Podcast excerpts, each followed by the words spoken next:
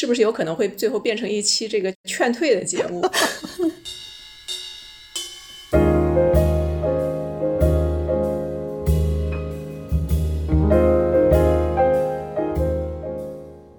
我自己其实是特别反对，就是因为现在很多老师都会给你一种提法，就是哎，你家里没有矿就不要去读历史了，你家里不是很有钱就不要去读艺术、读哲学了。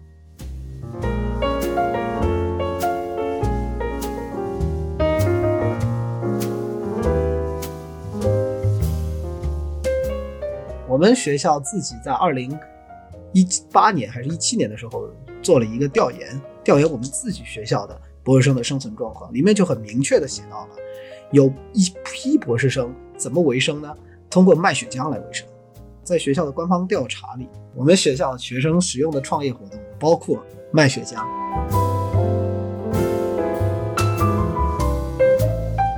英国大学它现在可能是慢慢的在变穷。特别又碰到了疫情的这个阶段，然后他又面临市场化这样一个严峻的竞争，他不得不去抢生源。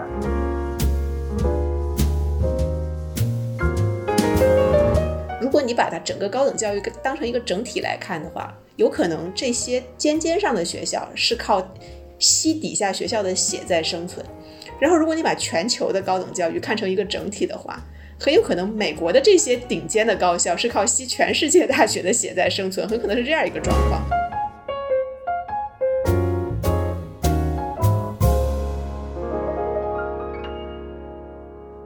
听众朋友们，大家好，欢迎收听这一期的不合时宜，我是王庆。今天呢，我邀请到了三位嘉宾，是三位在这个学院里面工作的朋友。有这个契机呢，也是因为今天我们想聊一个跟呃学院以及跟劳动者有关的话题。那我们的节目中其实之前也聊过很多个行业的劳动者，像这个互联网行业。然后这个外卖行业、创作行业，那今天的这个可能啊比较特殊，是想聊一下高校的这个劳动者，因为可能学术它本身也是一个啊劳动雇佣行业。那么今天呢，就请到了三位老师，这三位老师是货真价实的老师，就不是平时媒体同行之间互相互吹的时候喊的老师。那首先要介绍一下这个啊娇娇老师，哎，王静好。焦娇老师是呃研究美国史的这个青年的学者，然后现在是在国内的呃高校工作。那可能熟悉我们一些播客有台的朋友，在别的节目，比如说像这个美美轮美奂呀、选美呀，应该会对焦娇老师比较熟悉。那呃第二位呢，我想介绍一下这个杨洋老师。啊，听众朋友们大家好，这个声音听忽左忽右朋友应该非常熟悉了。对，我觉得我们今天对开头先把这个有台给 Q 一遍，然后杨洋老师是这个的有台忽左忽右常驻的一个嘉宾吧，然后他本人是埃塞克斯大学的历史学博士，然后现在也在国内的高校呃任职。今天也非常希望这个呃从呃逍遥老师还有杨老师这里啊就获得一些这个关于美国、英国的还有回国的一些视角吧。第三位是洛思航啊洛老师。骆老师现在是在美国念政治学的博士，但是本人也有在代课，对吧？大家好啊，我这没有有台可以介绍，呃，两位各各大有台的常驻嘉宾好，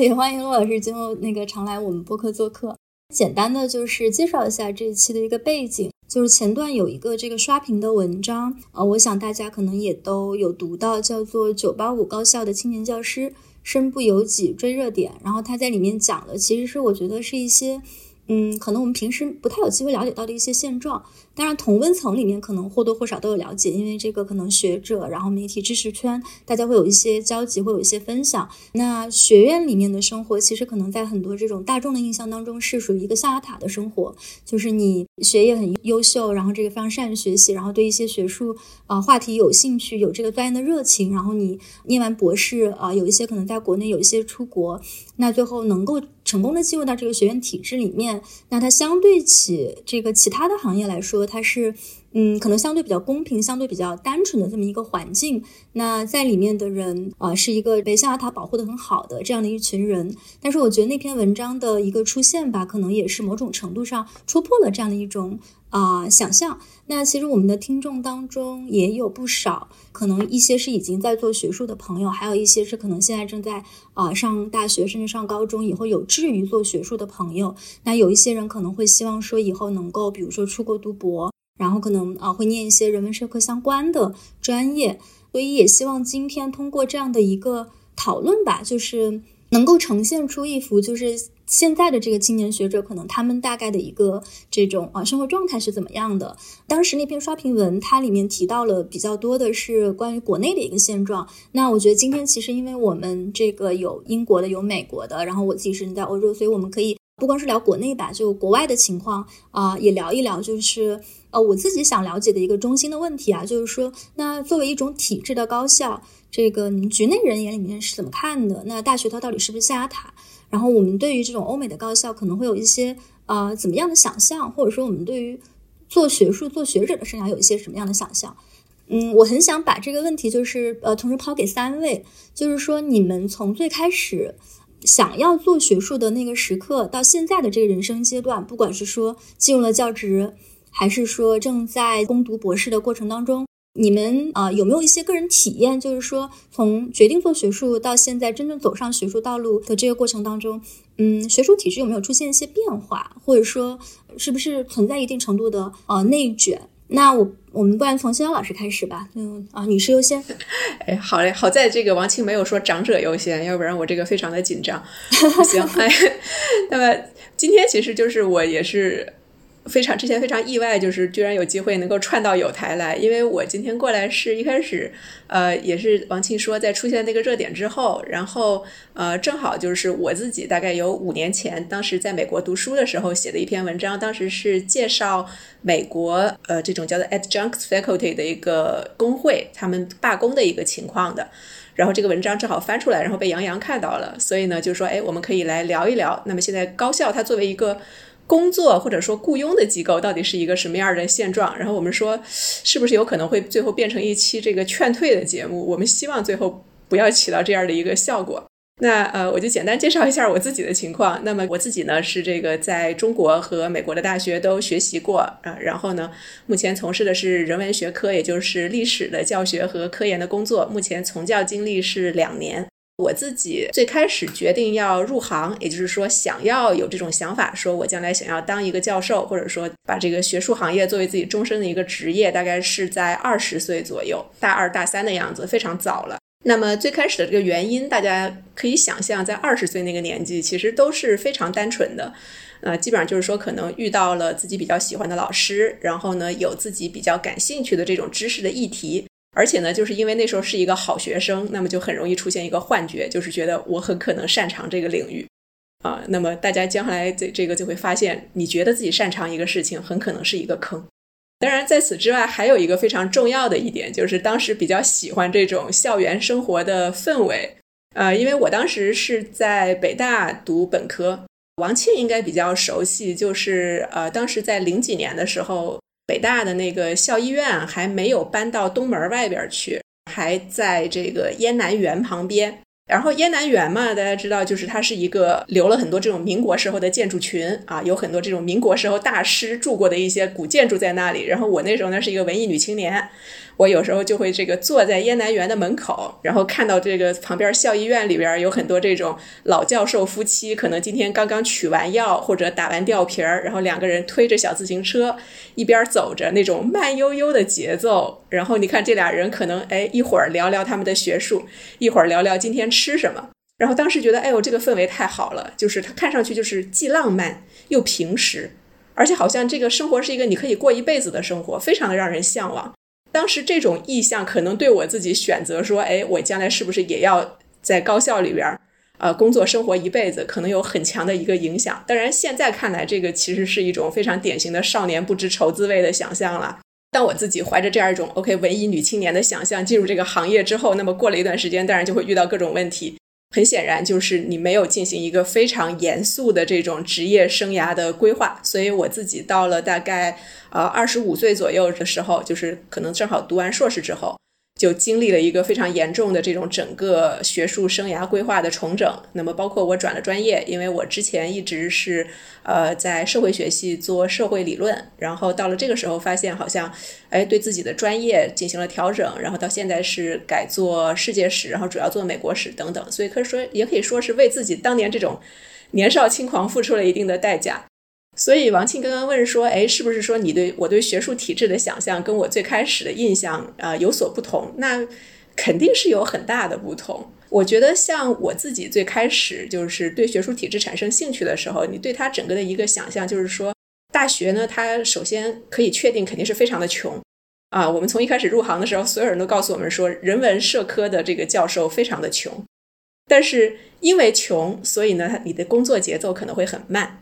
然后因为很慢，所以呢，你可能能够拥有更多的自由。这个自由既包括了你这种时间安排上的自由，也包括了这种说你有可能，呃，相比于其他的一些行业，你不那么容易被外界所定义，啊，你不会出去的时候不需要跟你的同事去攀比，我今天提了一个什么样的包包，有这个方面的自由。那么十多年以来，我觉得我自己现在看到的一个变化，那确实是跟我当年入行的时候，尤其是在自己工作了两年之后，跟一开始的想象肯定是非常不一样的。最直接的一个印象，肯定就是现在的大学、现在的高校非常明显，它不慢了。各种媒体或者是你的同文层里面，如果你的呃朋友有从从事这个行业的，都会告诉你。那么我们现在对于尤其是青年教师，不管是在招聘、考核或者评估各个方面的要求啊，可以说是水涨船高。呃，我前段时间跟我以前的一个老师聊天儿，然后他说，可能在他们也就是二十一世纪初，他们刚刚入行的那个时候，他们觉得他只需要用大概三分之一的力气就可以去达到他的单位对他的要求，那么剩下的三分之二的力气和时间都是他自己的。那么现在的青年教师很显然是没有这样的一个闲暇，那么你的自由在变少。但是另外一个层面呢，其实我们也可以发现，现在的大学，尤其是中国的大学，很可能已经不穷了。这个是我当年入行之前也没有想到的一点啊。那么今天，所以为了今天录这个播客，我还专门去查了一下，就是说到底我们这个不穷是什么时候发生的，或者它到了一个什么样的程度？我们都知道，其实是在这个二零零七年，也就是所谓的“九八五”工程第三期之后，整个中国的高等教育行业它得到的这个财政拨款的这个投入的速度在非常快的增长。我查了一下，就是以前的这个北大的预算，一九九六年的时候，整个北京大学全校的科研预算是不到一亿元。二零零五年的时候呢，这个数字涨到了六点五亿元，其中人文社科，也就是所谓著名的北大文科，在二零零五年的时候，它的整个的科研经费第一次超过五千万元。那么这个数字在现在是一个什么样的规模？现在我们知道，到二零一九年的时候，全中国科研经费过一百亿或者在一百亿左右的高校有五到六所。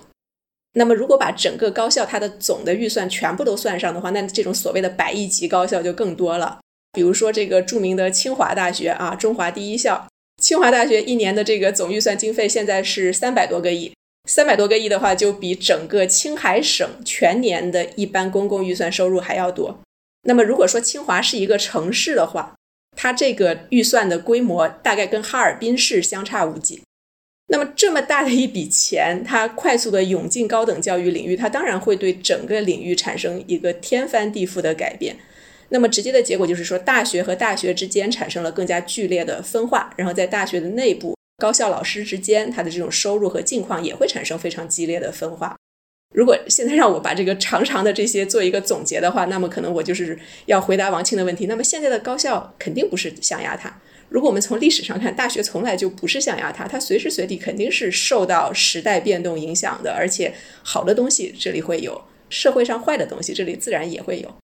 对，我觉得姜老师总结的特别好，就是说一个就是不慢了，不穷了，就也让我想到当时我在北大就是念文科的时候的那种对于学院体制的一个想象。我们系当时是在那个靖远，就是最开始的那个老楼，办公室特别小，所以那个不能保证每个老师都有自己的办公室。你就会发现说，即使是那些。包括可能像早期像王力老先生这种，当他还在在世的时候，这作为一个学科的开山鼻祖，然后他去每次去上课的时候，是需要从家里面把他那些像砖头一样的老古董的书就带到课堂上，因为他没有一个办公室可以放那些书，所以当时我们流传的都是那样的故事。然后对于刚才你提到的那个燕南园的那些情景，我自己也是特别有感触。哎，那我想那个就也 Q 一下杨老师，对，就是因为你在英国待了很多年嘛，所以在你看来，你觉得像这种中国学术体制里面发生这种情况，这种不穷了、不慢了这样的一个情况，是不是在英国的学术体制也有类似的一个 trend？还是说我也很好奇，说，呃，你自己就是从开始从事学术到现在的一个这个阶段，对学术这个体制的一个感知的变化。其实我比较早去英国了，大概在一二年的时候我就到英国了，然后在那边大概待了有到七年时间吧。当然，我笃定啊要做学术，或者是想这个向这个阶段发展，还是在高中啊高一的时候，那时候比较喜欢看明史啊，从小其实都比较喜欢看历史，所以说。上高一时候就写了一篇呃明史的文章，然后高中老师说，嗯，这个人不错，以后可能能做学问。所以说就是因为这一点，然后后面就慢慢的向学术上偏了。呃，说到英国这个问题啊，其实呃焦老师刚才说，就是我们中国这个体制有大学体制有从穷到富的这样一个过程。英国是这样的，英国是它慢慢的有一个脉络在的。我们也知道，早期是牛剑这样一个历史过来的。我们不用讲那么远啊，这个太远了。然后就是六十年代，呃，罗宾斯报告了之后，然后它里面有一个主旨，就是让有能力的人都能上大学。所以说，在六六十年代，特别是六三年之后，一波大学就成长了起来。然后那个时候，大学成长起来，就那批大学就叫呃 Plate Glass University。然后你比如说我的母校埃塞克斯，还有那个 Sussex，还有华威。还有一些其他的学校，包括约克大学，都是那个时候成长起来。那个时候就是在工党政府底下，就是为大家提供一个人人都能上大学的这样的一个途径。但是说到钱这个问题啊，我们就要又要 Q 到布莱尔和工党。张老师说，我们中国是由穷到富，英国是这样的。英国它其实刚开始八十年代之前，就是在撒切尔当政之前，那一直到撒切尔当政第二个阶段，就八三年的时候。他的所有的教育的经费是国家提供的，但是到撒切尔那个阶段开始，我们也知道那个时候有一些新自由主义的改革，英国他就想把大学让它走向一个市场化，政府就不负担你这些公立大学的钱了。因为刚刚我们有一个理解啊，有个误区啊，都觉得世界上特别是英国这些学校，它基本上大部分都是公立学校。那公立学校自然而然应该是公家出钱，政府投资，但实际上在八十年代中期之后就变成了一个自负盈亏的这样一个状况。所以说，你说他穷吗？他可能就是有些经费就被呃削减掉了。你开始向一个新的阶段发展，这个阶段就是市场化。这个市场化走到了九八年，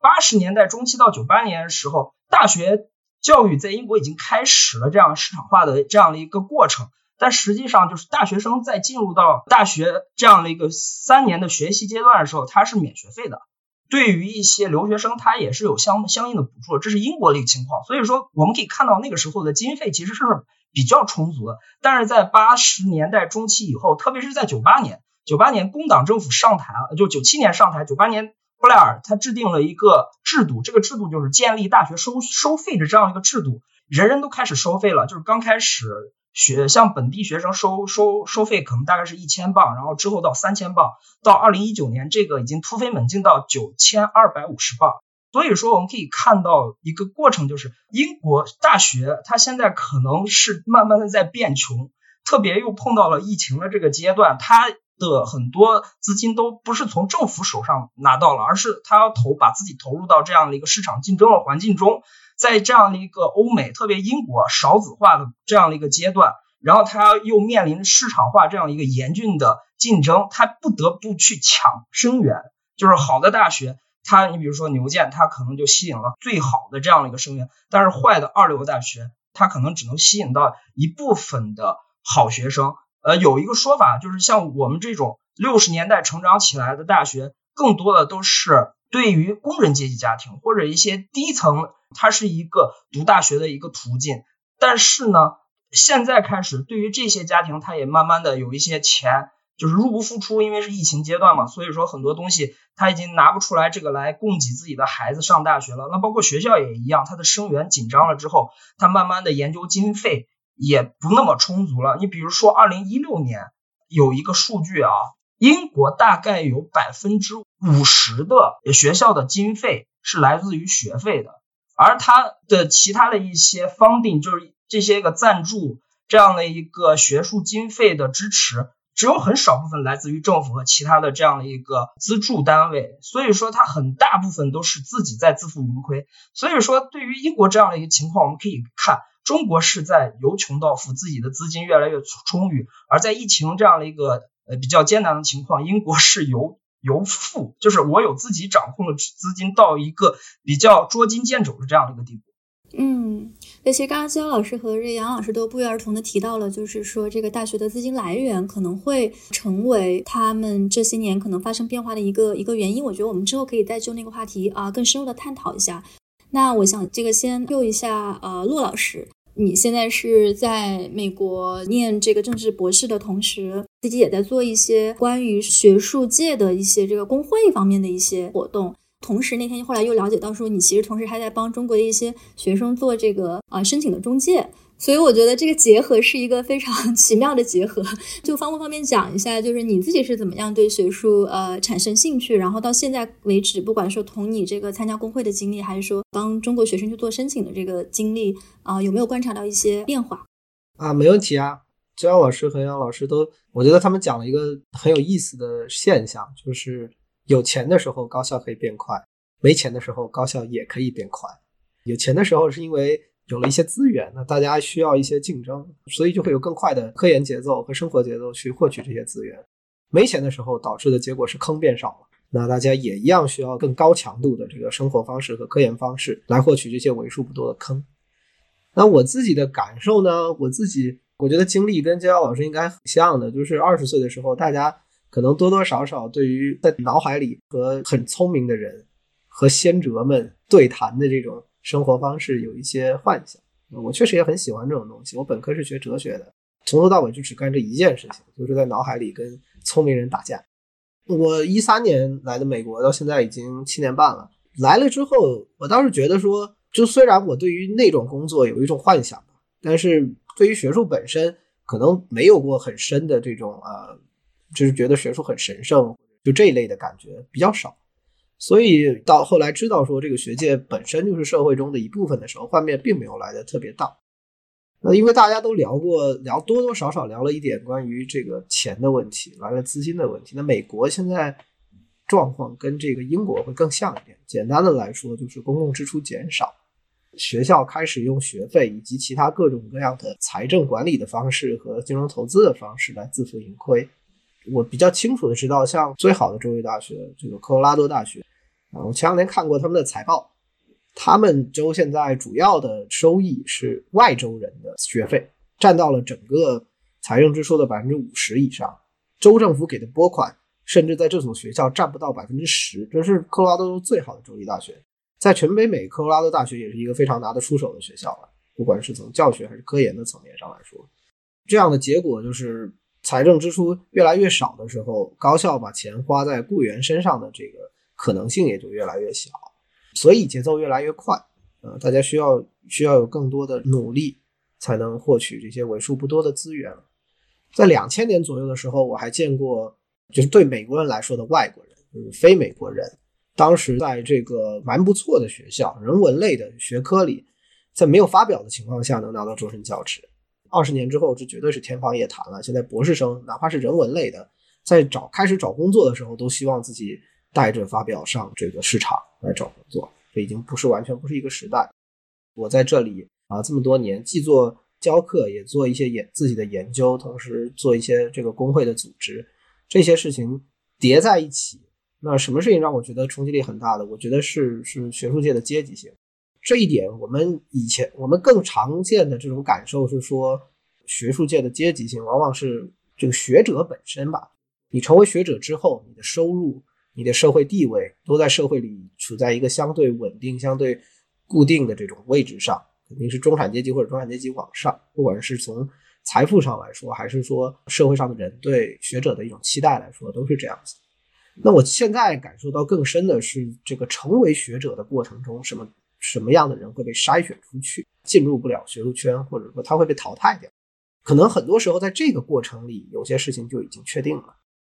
像我在这个系里，大家拿着一样的不太高的博士生工资，差不多就在低保的上下。但是有些人在家里的帮助下可以轻松的买房，而有些人拿着这个工资，或者说夫妻两个人都拿着这个博士生的工资，他养着一家人，那后者就不会有余钱出去做一些，比如说学术交流活动，没有钱出去开会。如果你在的学校，它的这个对开会的这种补助金不多的话，那你申请申请不到补助金，你就没法出去开会。而开会社交又是学术生产线上非常重要的一环，是你简历里必须有的一部分。那到开始找工作的时候，后面这一部分人本来就更贫穷的人呢，他就会更弱。这个弱并不一定是因为他科研能力弱，而就是因为他财政支支付不起这些活动。那这些人很有可能在这个过程里，他会被筛选出去，不管是自愿的还是非自愿的。那形成的结果就是，只有一些人才有更有希望成为学者。啊，这种阶级性，我觉得以前我们会至少很多人在跟你聊天的时候。比如说我回国的时候，大家跟我聊天的时候会说啊，做学者不错呀，这个生活也稳定呀。我觉得大家都听过这种话，对吧？生活也稳定啊，有一些自由度吧。佳佳老师刚才也讲到了啊，舒服啊，然后大家又尊重你啊，啊，这些可能或多或少都有一些现实上的这种对应吧。但是在这个过程里，在成为学者的这个过程里，很多先天条件没有那么好的人啊，我指的是家庭条件，而不是知识条件，就已经被筛选走，不管他们够不够聪明。对，那我其实也想就是问一个比较直接的问题啊，就是我觉得可能我们的一些听众也会比较关心的问题，就沿着刚才骆老师讲的这个这个话头，那你们会不会建议，比如说家庭条件不那么好的学生，就不要太考虑做学术这条道路？刚刚王老师也说了，我有时候给这个中介打工，这点就说明了几个问题：第一是我的钱不够养活我自己，所以我需要出来打零工，这点我们后面可能还会慢慢聊。啊，另外一点就是啊，确实中国的学生出国的需求还是很大很大的，而且现在至少我所知道的一些高校，国际生的这个学费是非常重要的收益。就是一方面，中国学生有出国的需求啊，很多学校也非常依赖于留学生带来的这个财政收入。所以疫情一来，一旦如果中国学生不想出国，因为中国学生在国际生里占很大的比重嘛，大学的财政也会出现很大的问题。那换句话说，我们的工资就更没保障。但是，呃，我自己从不太劝退别人，我也不太劝进别人。很有意思的一点是，我在申请的时候，当我拿到硕士录取的时候，当时就有已经在美国做了几年同学科博士的人劝退我，他给我打了个电话，建议我还是别干这个了，出路不好。那个朋友他以前不是学政治学的，我本科也不是，我们都是相当于转了一点点专业过来，但他可能觉得这个职业的轨道跟他想象的不太一样。然后收益也跟他以前的同事啊，或者说同学相比，不太可观吧，所以就劝退我。我也没有接受这个劝退。我来了之后，觉得生活状态上来说，其实跟我想象的差不多。虽然是挺穷的，之所以选择干这行，确实是因为我既喜欢搞研究，也喜欢教别人搞研究。就是我既喜欢科研，也喜欢教书。那我觉得这一行蛮适合我的。至于家境不太好的朋友们，该不该干学术呢？我心里觉得说这个门槛，我刚才说的也比较清楚了，就是在这个过程中，有些人会被筛选出去。换句话来说，我觉得所有人做这行都应该保持一种，就算做不下来也没没什么大不了的事情的这种心态，随时可以走。博士念了几年不想干了就别干了，因为他没有什么可耻的，大不了就是你人生里有一段时间在做个这个工作，它也就是一个工作了。念博士本身，你如果有一些科研任务或者一些教学任务，它已经是你至少是一个兼职工作了。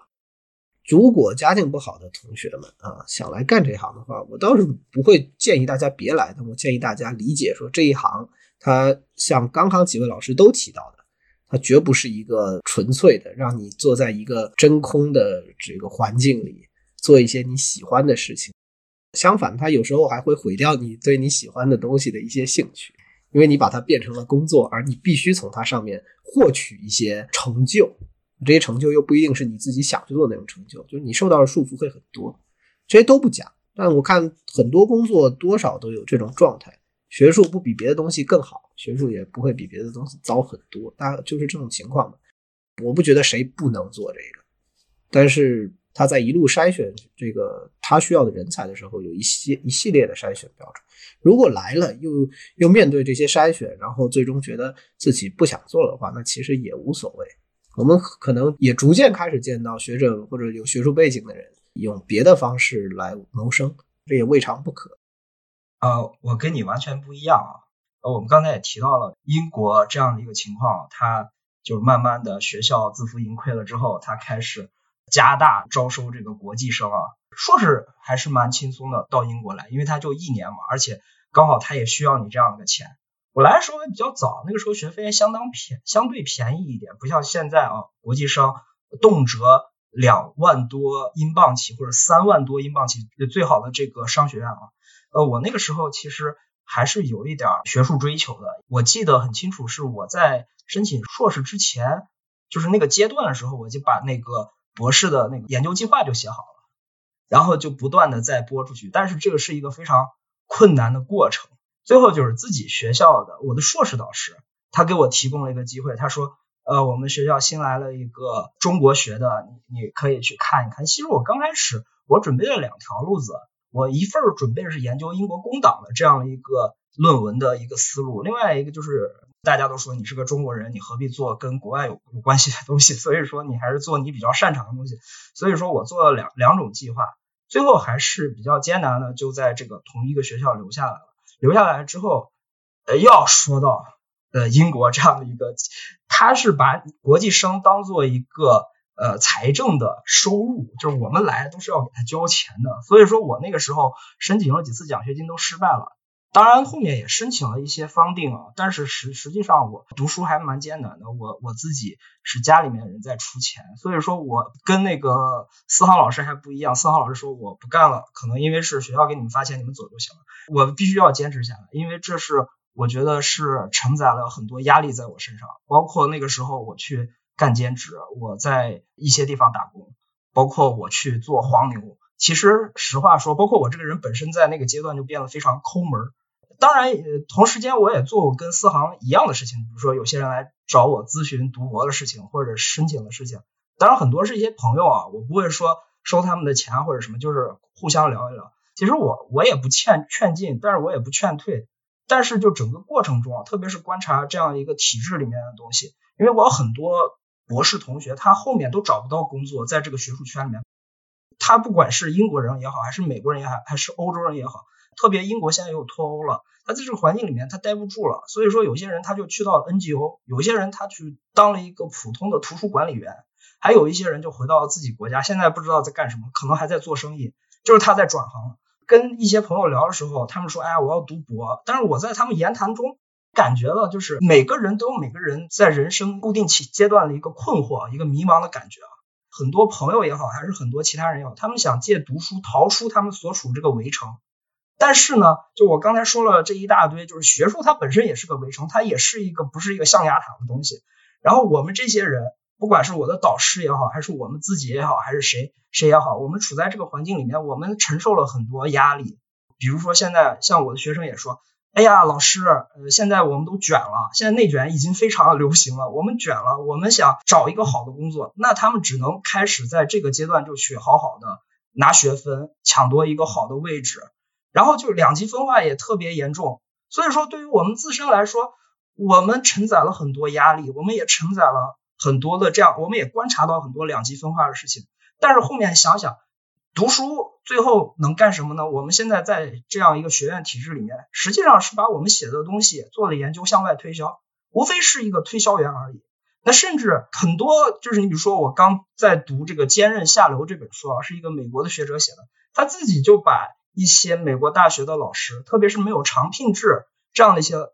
老师，他会比作是优步司机，那在国内放在国内，他们就是我们在干了跟滴滴司机没有任何区别的工作，就是我们也是劳动者，我们也在付出。但是你说你从一个围城走到另外一个围城，我觉得会花费很多精力，花费自己很多的时间，然后让自己处在痛苦之中。所以说怎么理解，我觉得还是要针对自己的不同情况来看这个问题。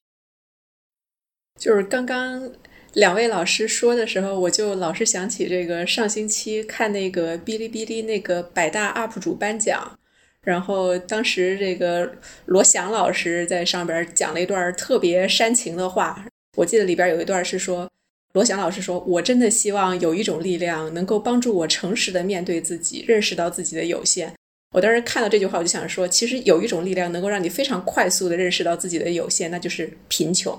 但是好像我们今天就是一直在。我觉得还有点夸张，我们这个人文社科行业的这个贫穷啊。这事儿好像就是不管是二十年前，或者是十年前我自己入行的时候，或者是现在，只要是有人想要从事这个行业，说哦，我可能将来想去当一个文科教授，肯定我们这个行内叫礼仪性的劝退，就是一定会有人过来提醒你，OK，你干这行很穷。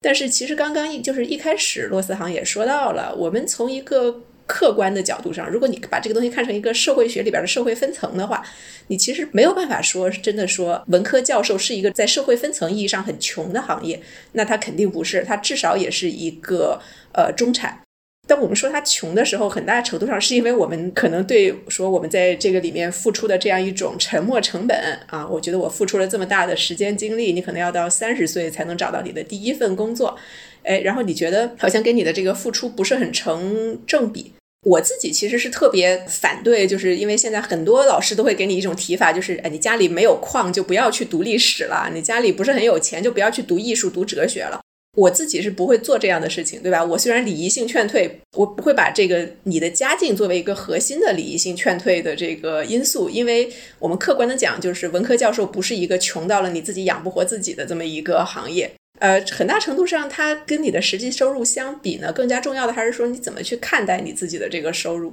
我觉得可能很大的一点的问题是说，我们总觉得我们自己投入了这么多，我们应该有一个更好的境遇。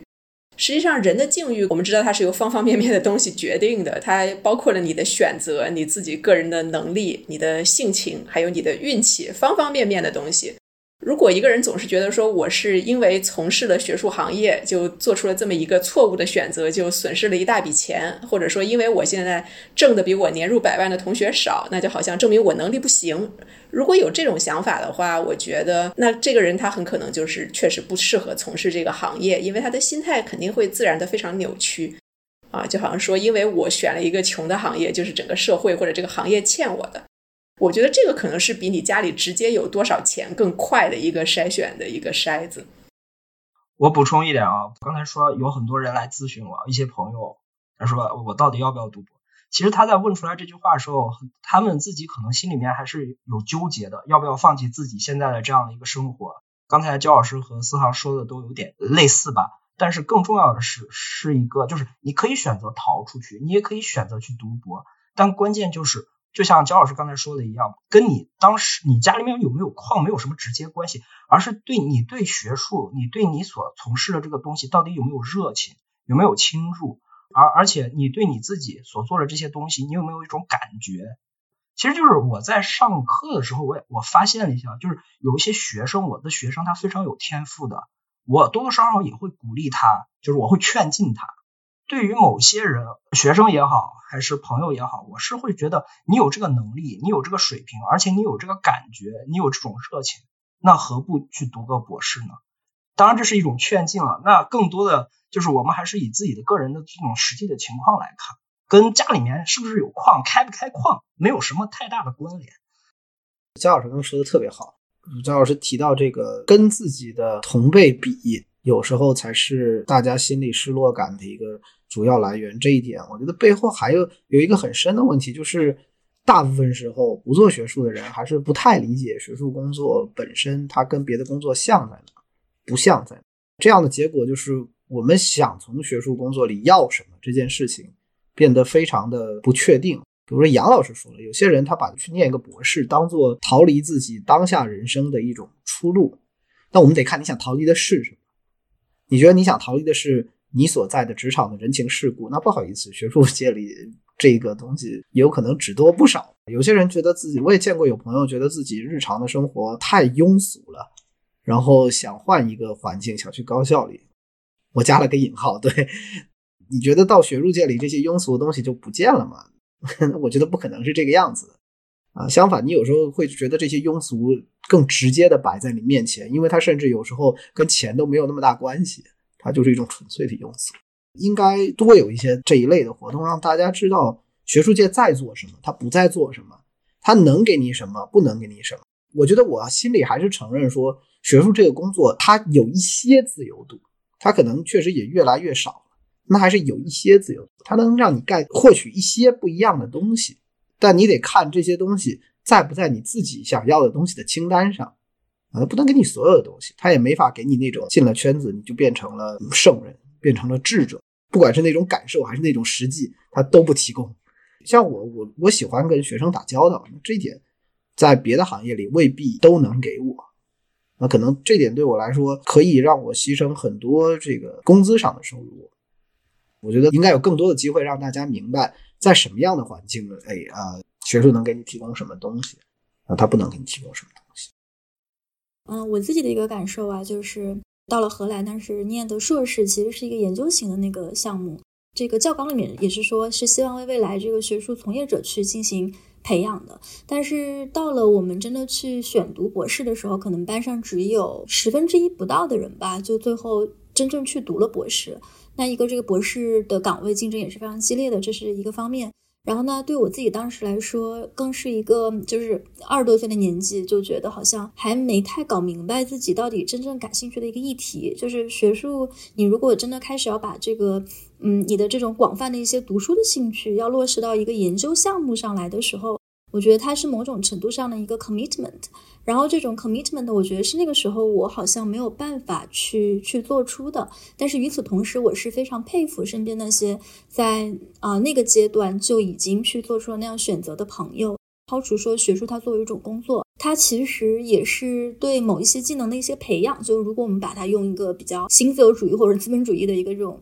term 去去形容的话，我觉得像经过一些这种系统的学术训训练的朋友，对一个议题上真的是就是深扎下去，从头彻尾的一些把它的这个理论框架给梳理一遍，然后可以在此基础之上去提出一些新的视角。其实它就有点像说你自己在你自己在创业。然后你是在为自己打工啊，就是虽然你可能也是在为别人打工，但是你为自己打工的这个过程，你是在建立说自己的一个这个 expertise，自己的一个 domain。就哪怕是我觉得从一个可能相对来说比较功利的角度去看的话，那是我作为一个行外的人是比较就是比较羡慕各位的一点，就是说你们对一些领域的这个认识，那确实是我觉得不是说这种你随便读几本书就可以得到的。那么刚才也提到了一个问题，就是说。钱其实现在变成了，就是学术它作为一种体制，它作为一种雇佣机构的一个很重要的组成部分。但是我觉得大众的讨论当中，其实对于教育界的这种讨论，教育界的这个资金来源的一些讨论，可能呃始终是有点这个雾里看花的味道。焦老师也提到说，这些年其实也出现了像这种高校公司化，然后并且是全球化的角度下的一个公司化这么一个过程，所以有一些国际分工对大学会有一定的影响。其实一开始当时就是跟王庆提到这个话题，其实很多时候是因为我自己作为一个我的专业现在的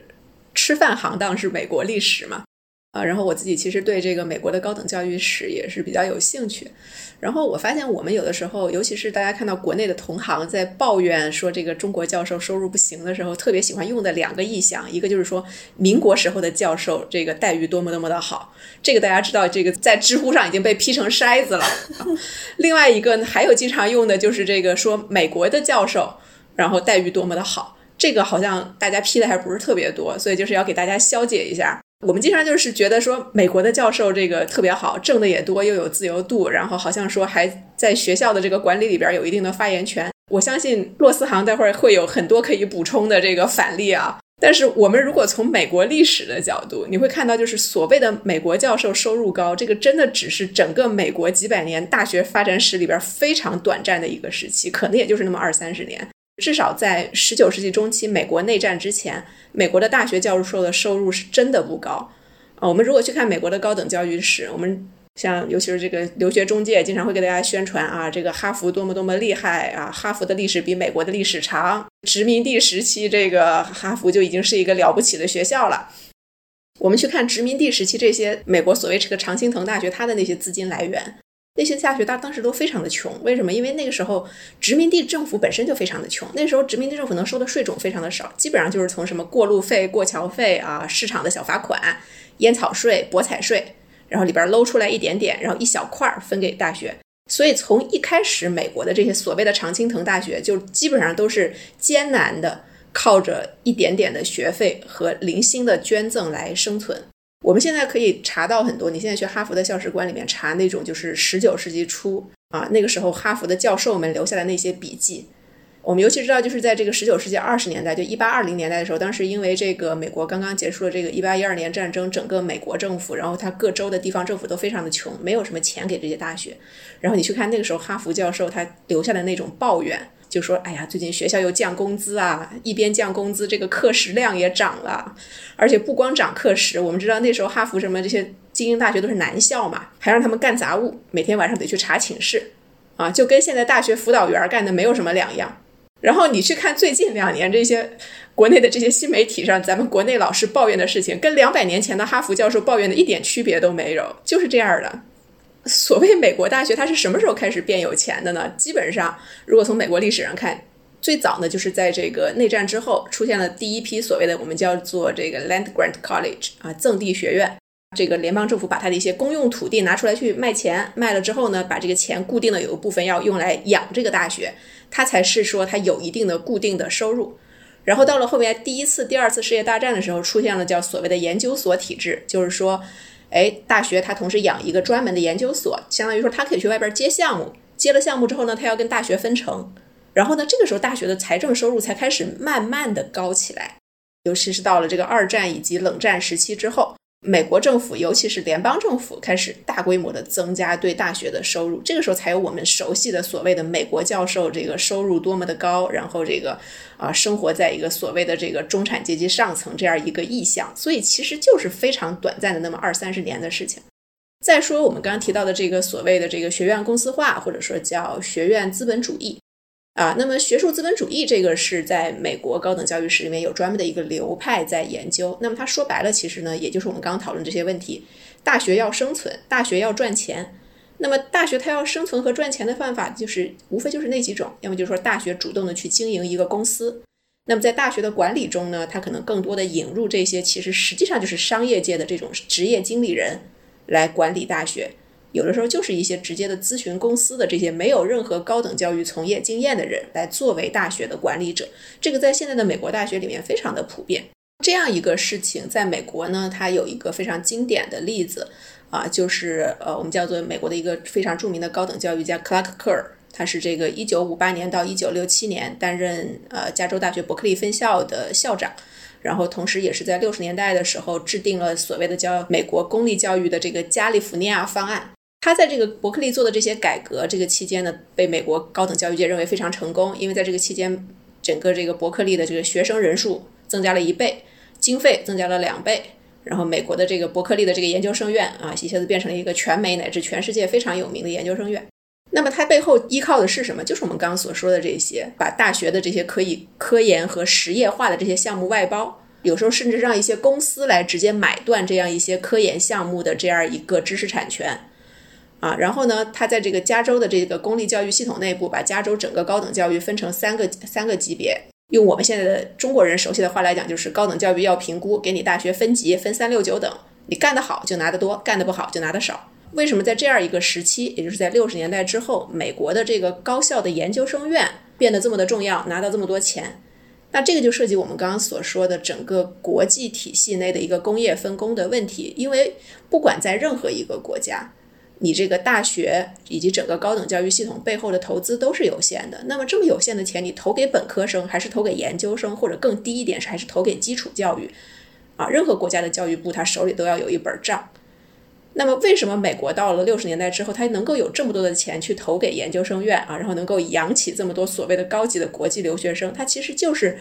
它的背后就是六十年代以后美国所谓的这种。呃，产业升级以及所谓的低端工作的逐渐的外迁，那么美国大学它能够专注于说，我去从各地吸收啊，从全世界范围内吸收这种优秀的人才，然后我们专注于去培养所谓的高级人才。那么是因为有人给他把之前的这个工作做了，有其他国家的财政再去帮他养那个更加费钱的基础教育。赵老师说的非常好的一点就是，我们没法把哪一个国家的这个学术科研体系以及它的财政经费的问题看作这个完全看作这个国家自己的事情。那民族国家在这个问题上，它当然有一些说话的空间，但它的决策或者说它的政策所要走的方向，很多时候受这个国际经济格局和政治格局的影响，而这些影响一些是更潜在的，有一些则是更直接的。梁老师讲了很多经济层面的问题，我也可以聊聊政治层面的问题，就是聊聊这个冷战对美国的人文社科界产生了怎么样的影响。那尤其是这个社科这个行业，尤其是研究政治的、研究社会的这些学科，你在冷战期间受到的一个很大的压力。简单的说，就是怎么样证明你是在为自由民主社会做研究，而不是在为啊苏联和中国这种共产主义政权做卧底。因为我们知道，五十年代在美国有麦卡锡主义啊，有强大的这个反共的这种情绪。那这个情绪一直在这个社科界有一样一个这样的影响。学者面临的一个很大压力，就是证明自己政治上是不是说是忠诚的，但你要证明自己政治上是中立的，至少是中立的。就是我做的研究，并不是已经先受了这个某种意识形态的蛊惑。学者需要证明这一点。尽管我们今天已经不应该再抱有说哪种社科研究是真的纯粹价值中立的这个立场，因为不存在这样的研究，大家都有自己的先天假设。但在那个时代，很多学者需要证明这样的一个问题。当年在政治学界兴起了一种叫行为主义的研究，这种研究呢，它主要做的是一种心理学研究，关心个体在政治里的倾向啊行为。他可能的行动，这种研究呢，看起来就研究是一种纯粹实证的东西。他去现实政治里，他要一些数据，他要一些这个资料，比如说在选举里投票，这就是一种很准确的这个行为，看起来不太有某种这个意识形态对你进行了蛊惑。他就是我一个个体，他去投了一个票，我就研究这个行为。他看起来没有在讨论哪个主义好，哪个主义不好的问题，所以这种研究在当时就很能被接受。那这首先就体现了政治环境对研究兴趣和研究方向的一种影响。学者受到了压力，他需要证明自己做的研究是科学的。那但是回过头来，我们都知道，你做这种大规模的这种心理学式的观察、调研和数据收集，你需要什么呢？你需要钱。尤其是你如果想做全国性的调查，你需要很多钱了。你需要到各个州的这个选选举机构里去去做观察，去要数据。那这个钱呢？谁能给你呢？在那个时代，确实是国家才能给你这么多钱啊！你能拿出这么大一笔资金的，经常是国家的资金源。那你回过头来，你又需要用，换句话说，那学者呢？你又需要用你被政治压迫出来的这套价值中立的语言，去找国家的这个财政机构要钱。你需要说服他们给你这笔钱，然后这就形成了这样一个循环，就是在那个时代。这应该是六十年代左右兴起的时候，那正是就是冷战的中期。这个时期呢，整个学界啊就开始对国家资金产生了巨大的依赖。这这招我我所在的学科就是这样的，他对国家资金产生了非常大的依赖，他需要这笔钱，而他的研究方式、他的研究的兴趣也会由于啊这个资金的来源而受到巨大的影响。大家就开始做这一块了，就开始做这种啊看起来非常科学。研究出来的这个行这个这个成果非常的心理学是不去讨论大的这种意识形态的或者规范性的问题的这种研究就开始成为了一个趋势，然后同时带动的呢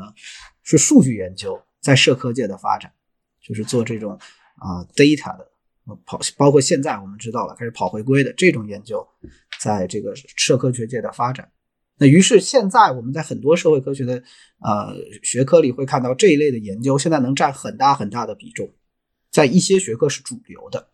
这种历史背景呢，会让我们理解说学术的主流往往是怎么出现的。它未必是因为有一些行业的领领衔人物，他们突然觉得啊这样做才是有希望的。我也许这这其中有一部分影响，那为什么他们这么觉得呢？有时候是因为这么做。啊，能服从那个时代的政治和经济需求，所以我觉得这一点上会让我们理解说啊，拿钱的方式，拿资金的方式，啊，对学术本身的塑造，以及对学术主流共识的一种塑造。主流共识未必是完全没意义的，但它会反映很多这个纯粹的科研之外的东西。资金的来源，我觉得就是这里一个啊，我们可以去这个思考一下的问题。两位老师刚才说到学校公司化这样一个历史背景啊，经济原因、政治原因，包括我们现在做政治学的、政治科学的这样的一个东西啊，不管是英国还是中国，他现在都在学习美国。英国当时这个学校公司化、大学公司化的这样一个进程，一个也是由于跟随美国的这样的一个步伐，另外一个就是它经济上比较困难了，所以说它要进行改革，所以说有撒切尔里根嘛那个时候。然后再往后面来了，就是工党当政十三年之后，一零年保守党啊自由民主党上台了，联合政府，他就发现他经济上是拿不出手再去支援大学了，所以说这是一个二零一零年是一个英国的分水岭，所以说那个时候大家就是英国很多大学，包括有很多的这样的一个政府官员，他就注意到美国这样一个大学公司化的这样的一个呃这样一个流程也好，这样一个历史也好，所以说他们就把。这样的一个大学运作的费用转嫁给了消费者，消费者就是我们学生嘛，所以说这是大学就变成了一个知识、知识信息的一个提供者，就它变成了一个买与卖的这样一个买卖的市场。然后他们发现了国际市场大有所为，呃，在零七年的时候已经有两万多中国学生去到英国上学，到可能大概现在大概都八九万吧，可能甚至更多。但是脱欧之后，就是大概六万多的这样的一个每年六万多的这样欧盟学生就要退出去了。所以说羊毛出在羊身上，现在它跟整个的这样一个公司化的情况是息息相关。但同时呢，他又把很多老师的工资也削减了。所以说，呃，有一个学者算了，是 Queen Mary 的一个呃教授，他就算了一笔账，他说一个新晋的讲师，政治学讲师，在英国。一周要工作五十多个小时，然后他一天的工资大概算下来只有一百零几磅，然后这样除下来，再加上其他乱七八糟，你要备课叫交流，所以说他一个小时算下来的这样的一个呃时薪也就十磅左右。然后另外一个现实的东西就是，英国现在慢慢也在走走美国这样的一个兼任老师，不是长聘制的这样一个老师，甚至。在一些学校，比如说华为，比如说像伯明翰，它这样一个比例已经达到了百分之六十五以上，非常高了。然后这个事情就使得很多英国老师在抱怨，我们现在跟呃这个优步司机啊，包括就是英国有个非常著名的公司叫那个呃 Sports Direct，它就是纽纽卡斯尔老板，他是做体育用品的，就是他们就是有一个零小时工作制，通过这样的一个企业开始在。英国推行，现在就是很多老师也就体验到了这样的一种情况啊。我们也是在做这样一个零小时的工作制，我们也是在这样的一个合同下进行了这样一个生存。所以说，在一八一九年，很多的老师们，呃，因为那个时候一个契机就是养老金在削减，很多老师们就起来罢工了。因为英国它是有工会的，这个 University and College Union 这样一个比较大的大学工会，他们纷纷的就是。加加入到这个工会，甚至他们就是开始威胁各大学校，我们要开始罢工，我们要我们的这样一些钱或者养老金，然后你你再返还给我们。所以说，在当时大概是一八年，我我当时受到这个影响非常大，因为我当时在答辩，我我本来四月份左右答辩，这个推迟了，因为在二月到三月整个一个月的期间，英国在进行这样的一个呃争取养老金的大学职员的大罢工，持续了将近一个月的时间。所以说，这是英国历史上最长的一次教师大学教师罢工，影响也非常大。然后在一九年又继续继续了。嗯，对，说到这个，我突然想到，就是嗯，也是之前那个聊天的时候提到的一个问题，就是说关于这个区域研究。那跟中国观众可能比较这个有关联的就是啊，中国研究。其实我自己当时到这个荷兰啊上学的时候，我去上硕士的这个系所就叫这个区域研究所，然后我当时那个方向是东亚研究。然后这个系所其实它也有它自己的一个历史嘛，就它可能早年更多的是冷战时期，然后为一些发达国家去提供一些关于第三世界国家的这种 insights 的这样的一个研究机构。我感觉啊是有一定的这个智库性质在里头的，然后这个可能也是他当时的一个就是曾经兴盛过一段时间的一个原因。但是到近年来，你会发现说这个区域研究它某种程度上好像有点失去了它在冷战当中的那个功能，因为冷战这个事情已经不存在了，对这个学科也带来了一些变化。然后我想 Q 到刚才那个呃杨老师提到的一个问题，就是说。嗯，那中国学者他们去到这个欧美的学术界去进行求学，然后可能之后会进行求职。那其实某种程度上，我听说周围的这个朋友啊，特别是中国学者的朋友，会有这样的一种呃求职的困境，就是你去申请的时候，大家会先天性的觉得说，哎。既然你是从中国来的，那你可能就学一个跟中国有关的东西，你可能就研究一个什么中国的啊土地政策呀，或者中国的政治体制啊，或你研究一个中国的什么呃网红经济啊，就是你会有一些先天性的优势，他会从这种就比较功利角度的，这样可能会建议说你去做这样的一个尝试，因为那你之后如果要再去进行就求职的时候，可能你的这个中国籍的一个身份就会成为你的一个优势，但是那某种程度上就会导致。比如说，你如果作为一个中国学者，你想要去从事关于对方国家的研究，好像就会有那么一点尴尬。我不知道这样讲合不合适，因为我知道，呃，这个焦老师也是在美国，然后当时学的是美国史，然后这个杨老师在英国学的也是这个跟跟英国史有关的吧。就是你们在做这种就是非常本土的一些研究的时候，会怎么样看待说中国人在这里面的一些嗯优势或者劣势吧？说到区域研究这样一个事情上，就是。我觉得跟自己的经历还是有点像的啊。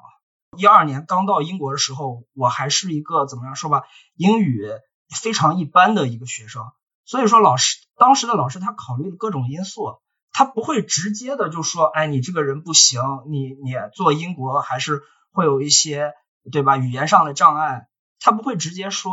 呃，我觉得这个其实它不是一种种族歧视啊，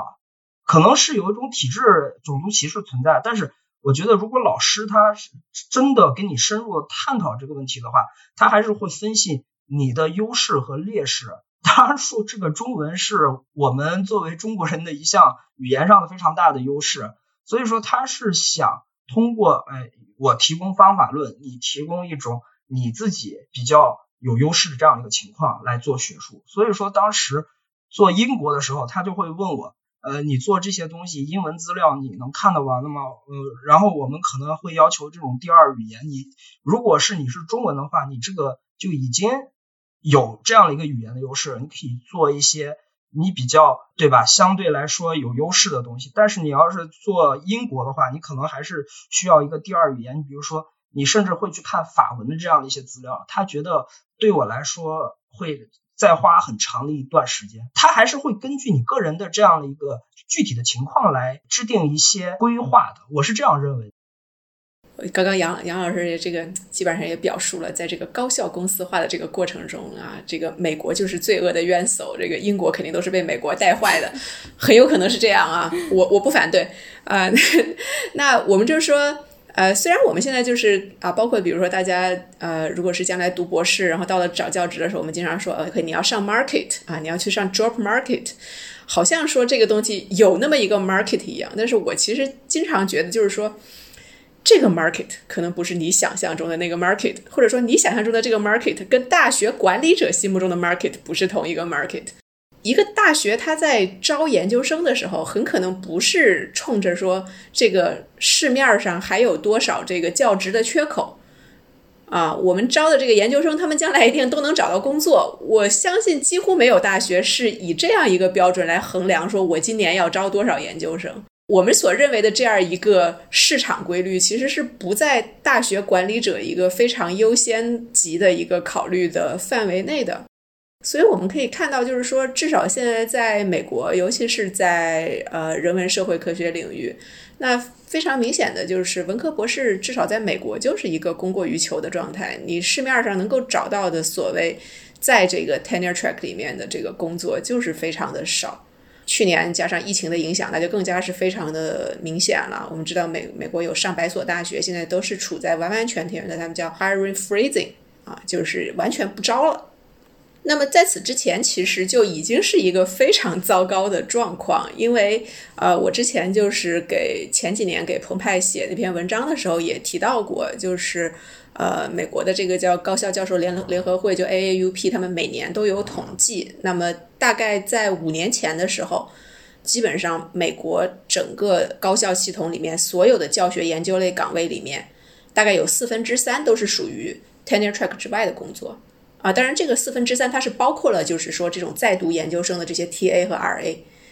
但是即使是这样，你也可以看到，就是现在美国高校界、高教界实际上它的雇佣状况是什么样子的？就是四分之三的社会底层的临时工扛着那上面四分之一的有 tenure track 的教授，啊，它其实是非常不稳定的一个状态。而且就是说，如果你是一个所谓的 adjuncts 啊，我们把它。翻译成附属教职或者临时教职，或者按照日本人的翻法翻成这个叫非常勤教职，他们的这个处境很大程度上是不受到很多这种劳工法律的保护的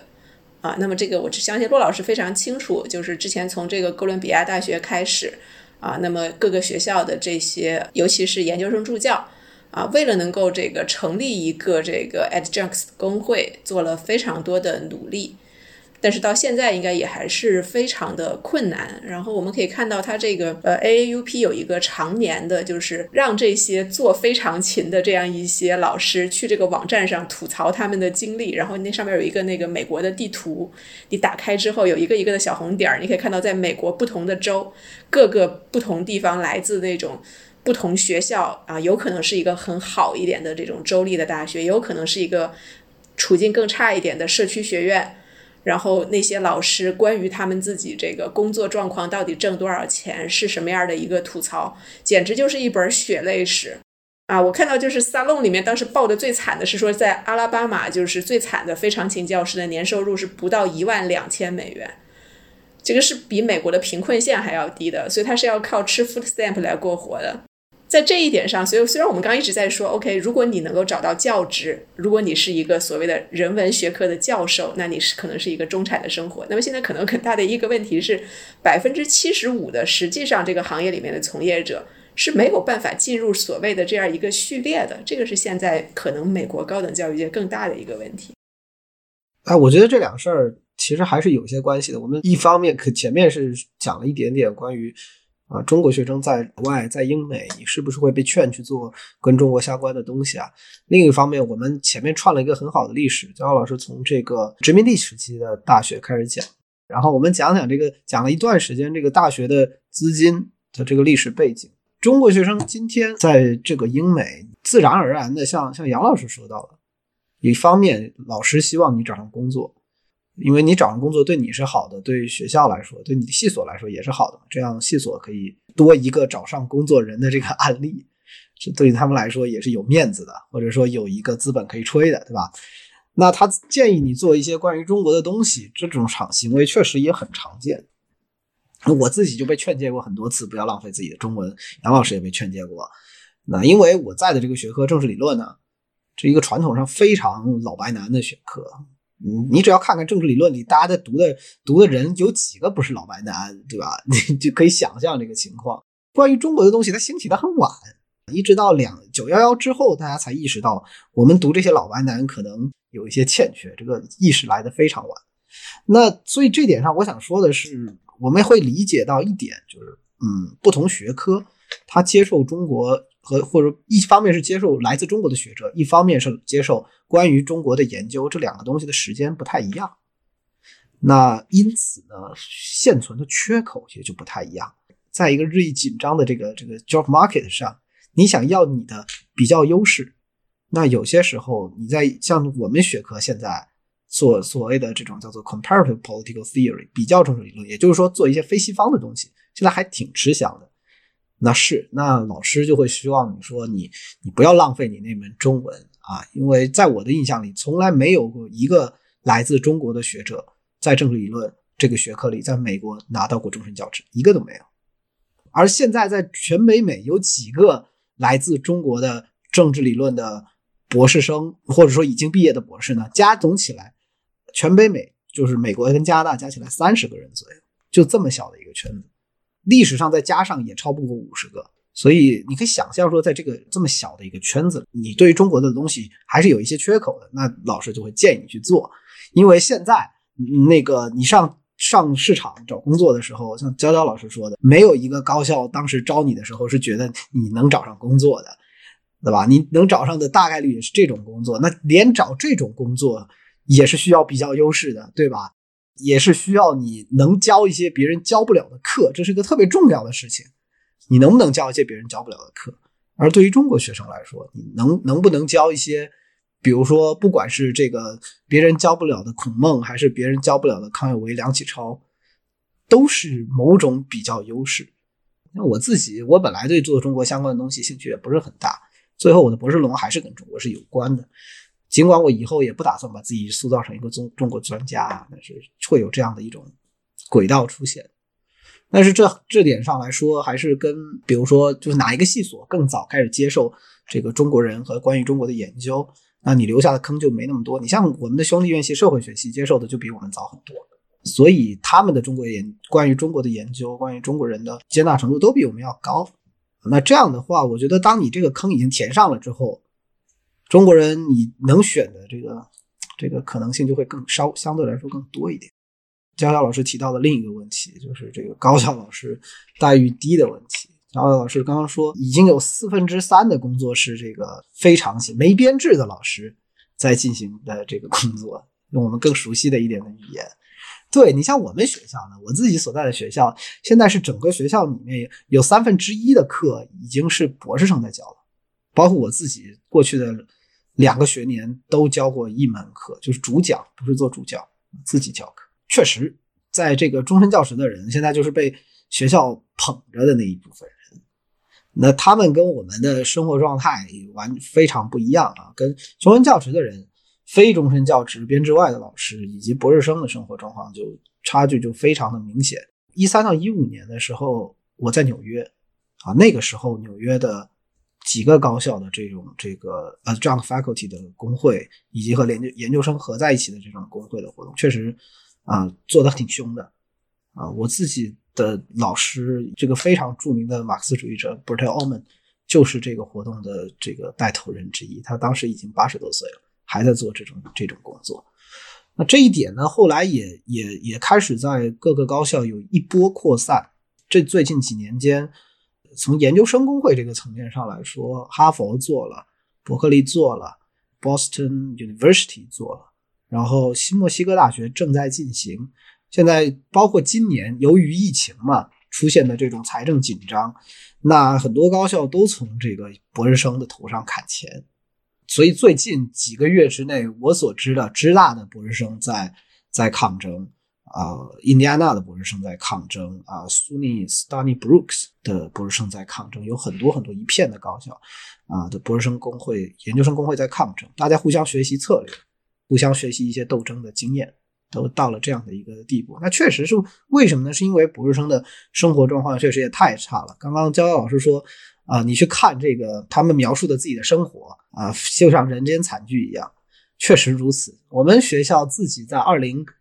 一八年还是一七年的时候做了一个调研，调研我们自己学校的博士生的生存状况，里面就很明确的写到了，有一批博士生怎么为生呢？通过卖血浆来为生。我们学校的所在的地方，它的一这个最低生活水平的估算，因为不同机构估算不一样。像估算高的会估算到两万两三千美元一年左右，估算低的会估算到两万美元左右，大概就是这么个区间。而我们的博士生有很多人拿着一万八、一万六，就是明显低于最低生活水平的这个工资。而卖血浆这项在学校的官方调查里，卖血浆这个行为被归类成了一种创业活动。学校的官方调查里说，呃，我们学校学生使用的创业活动包括卖血浆。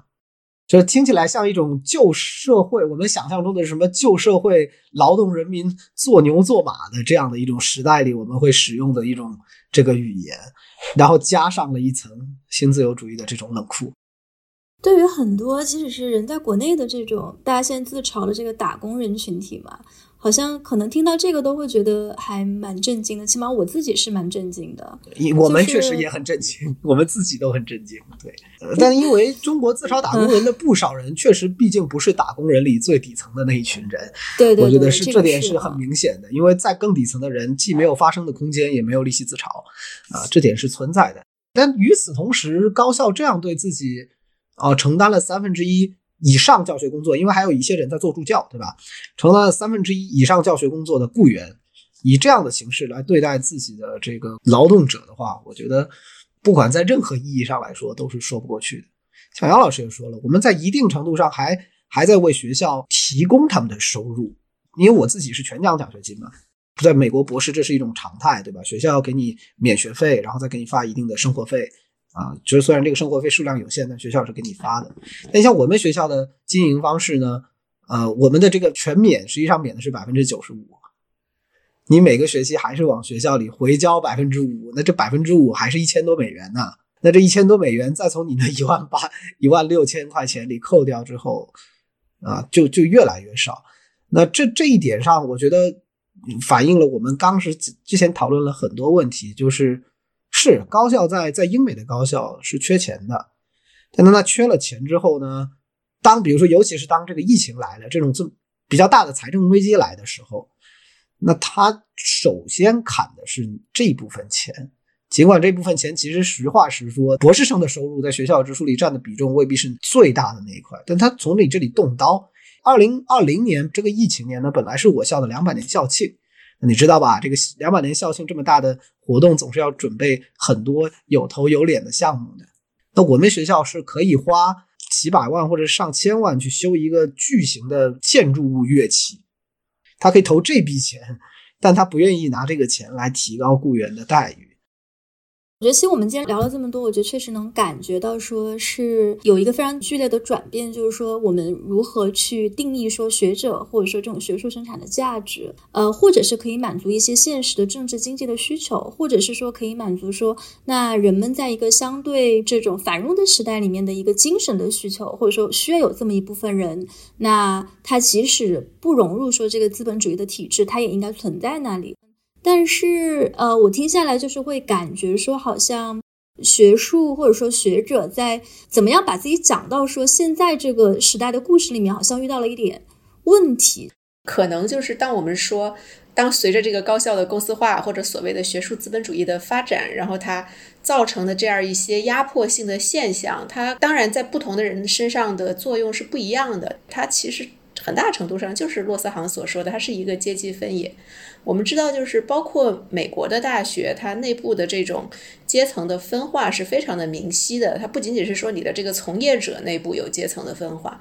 美国大学本身就是分成三六九等。我们一讲美国大学，我们脑海中啊，由于我们国内这些大众文化的塑造，我们一想的就是哈佛呀、耶鲁啊、各种常青藤啊，或者是斯坦福，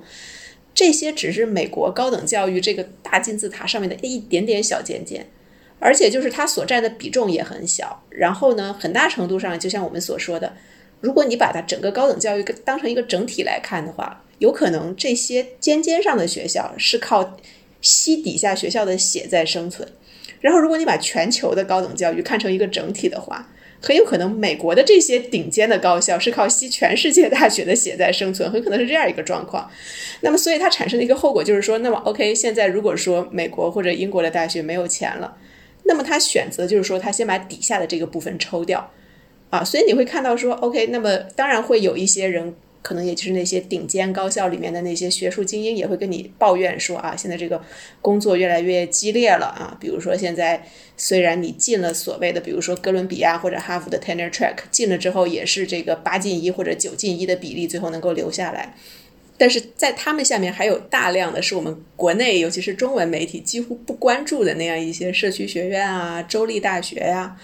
这些学校是在这个美国高等教育的这样一种预算削减里面首先被影响，而且被影响的最大的。啊，而且实际上我们知道，就是随着中国二零零五年之后的留学潮，你真正能够进入所谓的顶尖大学的中国学生的比例有多少呢？大量的学生其实也是在这样一些州立或者是其他一些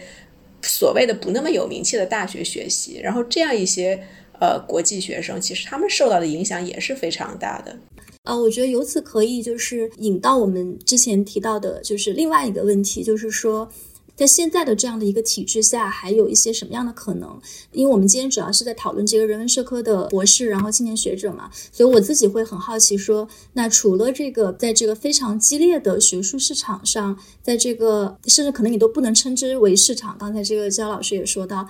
的这样的一个情况之下，那这些呃有志于从事学术，或者说已经去打算念博士，但是念完博士之后也不一定要做学术的人，他们有一些就是学术体制外什么样的一些可能？那然后另一个方面呢，呃，我觉得是会想关注说这个呃对这部分想要继续留在学术体制里面的人有哪一些是可能的？然后我我想可以从呃学术体制里面的这个反抗说起。呃，这里可能要 Q 一下，就是呃，骆老师，因为刚才你也提到说，现在学院内部有很多的这种博士生，可能之间会有有一些抗争的这种集体的行动，然后你自己也在做一些这工会方面的动员的活动。那其实我想联系到一个，就是前段时间这个国内当时那个啊外卖骑手那件事情，当时刷屏的时候，大家也提到说，那为什么没我们没有工会？就是我们应该让这样一个非常不公正的、非常剥削的这么一个劳工状况结束。然后，那大家会把工会啊，就是想象成一个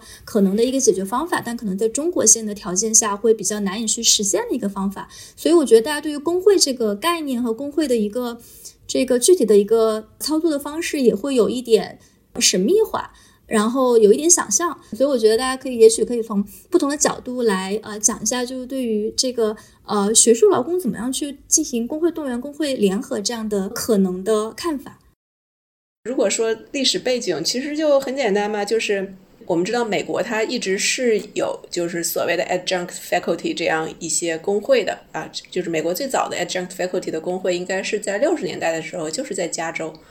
啊，因为那个时候就已经出现一些这种兼职的老师，兼职的老师就真的是兼职的老师啦，他不是学生啊，他可能是其他情况下，比如说。哎，我我我特别喜欢举的一个例子，就是那个 Woodrow Wilson，就是那个威尔逊，他的后来的美国总统啊，他当年在 Johns Hopkins 上啊博士的时候，然后也是奖学金不够用，然后要结婚，然后他就去旁边比较差的学校啊，然后就讲课啊兼职，所以这个就是去兼职是这个 PhD 常规常规操作，但是就是美国的这个问题呢，就是说他到后来慢慢的这个东西就是由一个。你主动出去找别的学校兼职，它慢慢的变成了你好像整个这个 PhD 培养系统的一个部分。你所谓的你进进进学校拿全奖，拿全奖，其实你很多只有很小很小一部分人能够拿到那个就是你什么都不用干的那个 fellowship，对吧？你大部分都是得同时要签一个 TA 或者 RA 的一个合同。就是其实从你进学校的那一天开始，你跟学校的关系之间就是双重的。你既是这个学校的学生，同时又是这个学校的劳动者。这个事情它是在。六十年代之后才慢慢慢慢的常规化起来的，那么这样的时候，你跟学校之间的这个法律关系就非常的复杂。那么在之前，像加州的这种就是 adjunct faculty 它这种工会，基本上就是说我虽然是这个学校临时雇员，但是我并不是这个学校的学生，对吧？我跟学校之间没有那么强的一个联系。那么我说我要联合起来，然后怎么样？这个是相对容易的。但是当你同时还是这个学校的学生，如果很很糟糕，你同时还是一个国际生的话。那么你的这个法律身的，你的这个法律身份就会非常的微妙。所以呢，在美国这个问题最开始浮现出来的时候呢，是在两千零四年啊，当时就是有一个一直闹到了最高法院的案子，叫做布朗大学案，就是当时布朗大学的这个研究生工会找到了这个美国的叫全国劳动关系委员会 NLRB，然后说他们想要让 NLRB 去认证他们这样一个研究生工会是一个。啊，就是国家认可的合法的工会，那么这个时候就出现了一系列的争端。那么它最核心的问题就是说，研究生和助教这两个身份，哪个是他最重要的身份？他到底首先是这个学校的学生，还是这个学校的雇员？如果你承认了这个研究生，他同时也是这个学校的雇员的话，那么他跟他的这个导师之间是什么关系？他是他导师的学生，还是他导师的同事啊？啊，那么同样就是这个学校的这些管理者以及一部分的教授也会说，如果我们现在就说允许这样一些助教他们来成立工会，那我们以后这个助教的培养还能不能正常的进行啊？甚至这个这样的这样一种争论，我们可以看到，就是到前两年耶鲁大学研究生工会想要成立的时候，耶鲁的校长写了一封长长的信，然后讲的还是这个问题。哎，那我们如果让研究生成立工会了，研究生现在来闹事儿，那我们以后这个。教学秩序是不是就没有办法正常的维持了？因为很多教授认为，我让研究生去带点课，是研究生正常的培养流程的一部分。那是不是说他们成立工会了以后，他们上多少课就完完全全由研究生自己决定了？那我这个教学秩序就没有办法维持了。所以这个其实是美国这样一个研究生制度它的培养内在的一个困难。那么这个事情大概是从二零零四年的布朗大学案，一直到了这个二零一六年的时候，这个哥伦比亚大学的研究生工会再一次把这个事情一直闹到了全国层次，然后到二零一六年的时候，才真正的就是最高法院再次认可说，研究生同时也可以被认为是学校的雇员，然后他们有权利跟其他的不是研究生的这种 adjuncts 一样，去成立自己的工会。所以就是花了十二年的时间去解决这样一个法律上的问题。呃，英国情况跟美国是完全不一样的，就是英国这个工会传统，它其实很早就有了。我们知道嘛，那个工业革命一来哦，然后工人们自发组组织起来，以前的那个行业工会，然后慢慢的变成了呃十九世纪末二十世纪初这样的一个呃现在我们所熟知的工会这样的一个系统。那当时这个大学教师工会啊，那成立很早了。一九零九年啊，他比工党只晚九年，就在英国成立了一个利物浦大学的一个讲师搞起来的。零六年之后呢，就是传统的这个教师工会，它变成了我们现在所知道的 UCU，就是 University and College Union，就是大学学院工会这样的一个组织。这个这个工会其实它就是蛮传统的，一直也非常政治化，非常左啊，比如它是那个呃抵制以色列。然后就这样的一个情况，在在每每每每次这样工会活动上都闹，但跟美国有一个不同的一个地方，就是英国是这样，只要你是大学的员工，不管你是长聘的还是短聘的，不管你是说研究生助教什么的，只要你是教书的，只要你是在英国有这样一个 fixed term，就是这样的一个合同，不管是短期还是长期。你都可以加入工会，你加入了工会之后，就可以享受工会的各种待遇。你比如说，你有难了，你说，呃，有人来剥削我，那工会就自然替你出头了。呃，在这样的一个情况下，就是英国工会，就是这个大学工会，他把自己的主要的这样的一个针对方向，这么多年二三十年的这样一个主力的方向，从撒切尔时代以来，他都在针对这个大学的私有化这样的问题。就是搞这些个什么公司化，他都一直反对的，包括他在争取这样的一个呃研究生助教啊、短聘老师，他为他争取一些就是实际的呃生存的这些权益，他都是在呃怎么来说吧，呃一直存在的，而且这个事情比美国简单多了，没有那么复杂，还要上庭呀，然后怎么怎么样的。英国它是其实是一个历史传统，它一直推进下来。对的，因为英国有这样的一个，实际上就是这个社会主义左翼的影响力还是很强的。在美国有强大的这个反工会的情绪吧，就是这种这个 anti-communism 的这个反共产主义的情绪还是很重的。所以工会这个话题在美国本身也不是一个呃很好向人开启的话题。所以像像在我自自己做动员的过程中，因为我在保守州，我在中西部保守州。这个地方本来对于工会就是有一些这个排斥，有一些偏见的，啊，在这样的基础上做动员，其实并不是一个很容易的事情。那焦涛老师说的特别对的一点就是，这个双重身份是在美国的高校里的研究生所遇到的最大的困境。你到底是雇员呢，还是学生呢？哪些东西可以被视为培养过程中的一部分，或者换句话来说，甚至可以说视为教授对你的一种照顾？对吧？如果你认为它是一种在好好培养你的话，比如说让你带几节课啊，视为教授对你的某种照顾，或者说视为你就是一个劳动者，那实际上这是涉及到的就是我们如何承认和如何定义劳动者的边界的这样的一个问题啊。这个问题在各个工工种里其实都在发生。比如说我们今天看到大家开始聊很多领工经济的问题，对吧？那其实也有这一层这个层面在里面。那在这个基础上做动员，我们知道，像耶鲁呃焦老师提到说，这个耶鲁大学的这个说辞，我们还能正常对研究生进行培养吗？如果他们成立工会的话，这是高校方常见的一种这个立场，对吧？这种立场背后是高校方在面对研究生工会化行动里所会雇佣的那几个这个反工会的这种公司咨询公司啊，这是一旦你要进入这个工会化的流程。一旦你要进入这个，比如说全校研究生公投，然后上 NLRB，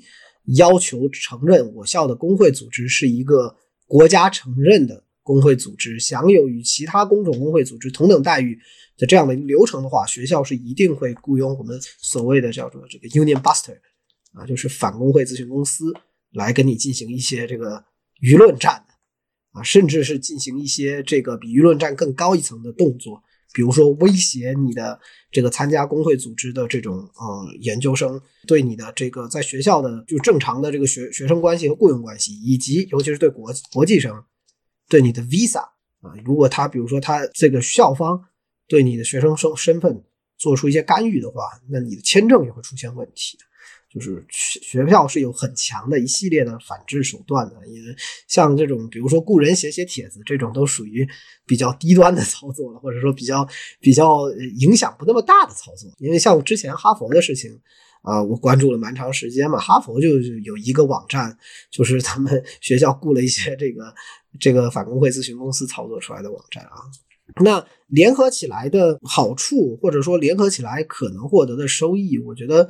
其实学生们并不能说不明白吧？我们学校现在的做的工作是要求学校废除杂费，那这个杂费就是我我们所说的这个，我刚刚说的这个，我每年固定给学校交回去的这百分之五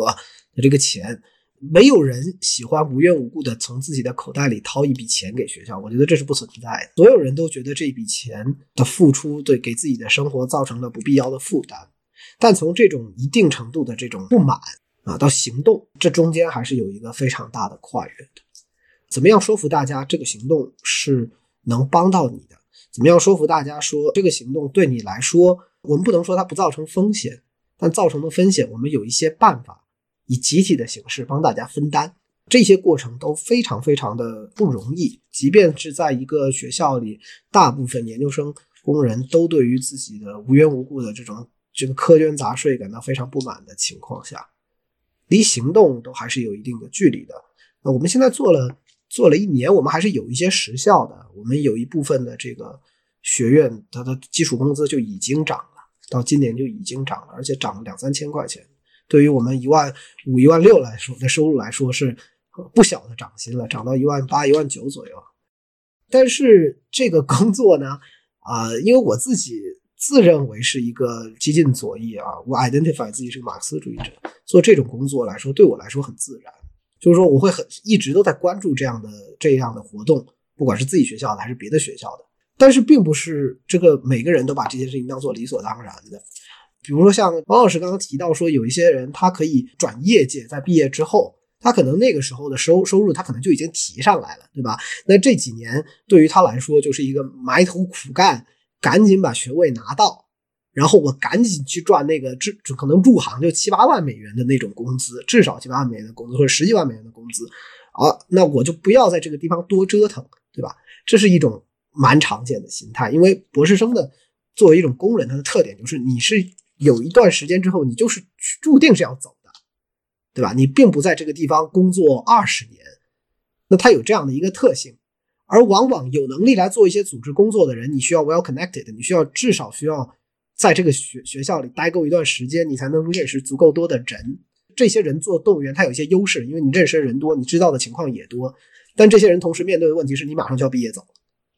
那他的利益实际上在这个问题上是小的。那这样的情况就会形成这种动物园的难点，就是你怎么样让那些利益不太高的人可以牺牲一部分自己的利益。啊，来做一些这种这一类的工作，这本身就是很难的。我觉得可能，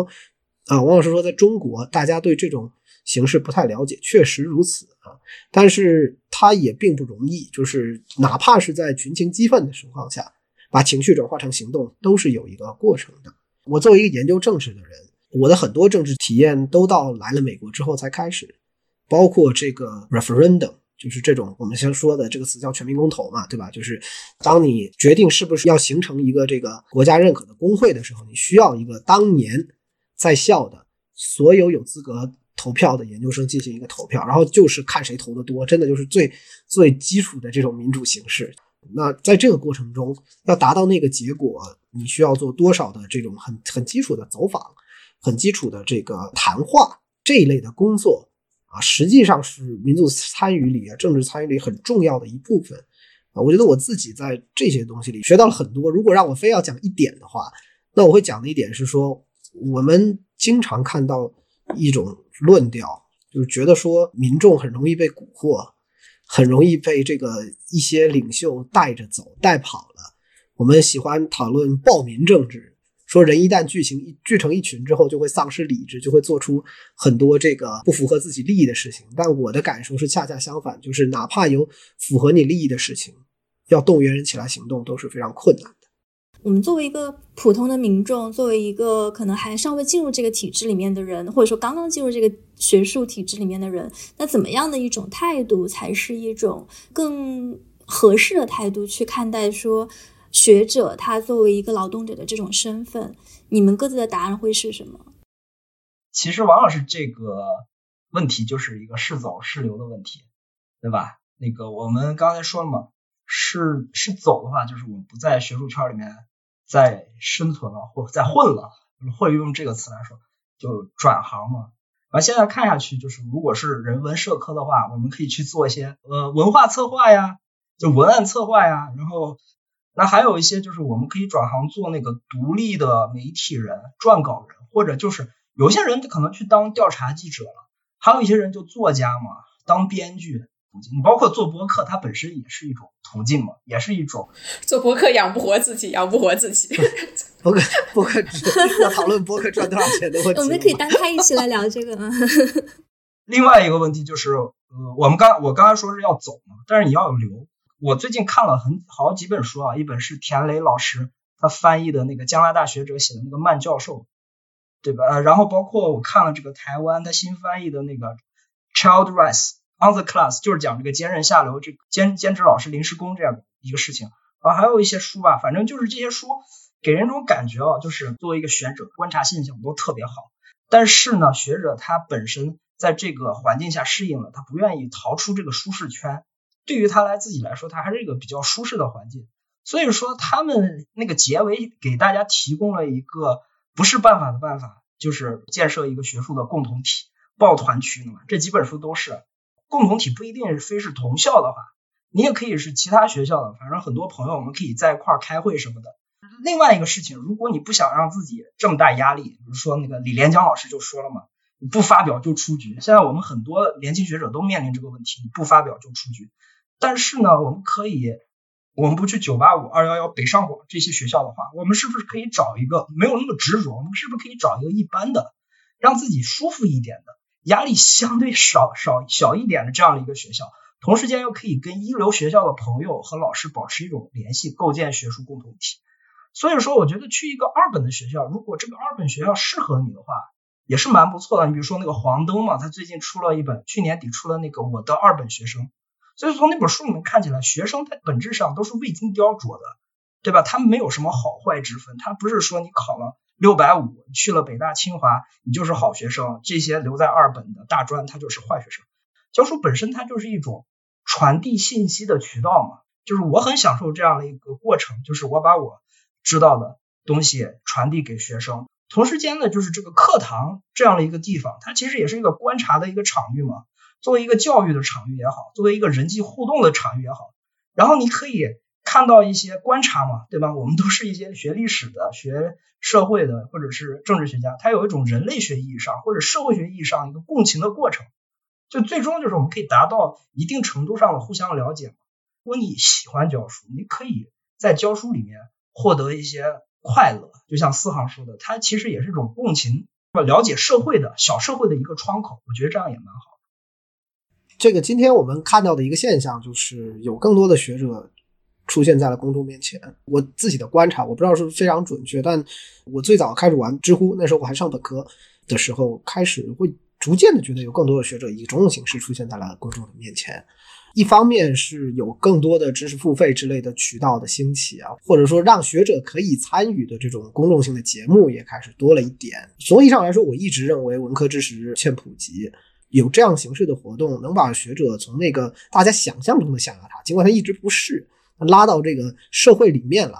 跟大家更近距离的接触，我自己是一直觉得这是个好的主意啊，是一个好的方向。但是，我觉得在种种种的把这个学术或者说学者拉到公众面前的这种形式里面，不管是盈利的还是非盈利的，我觉得至少有一点我们都得注意的，就是嗯，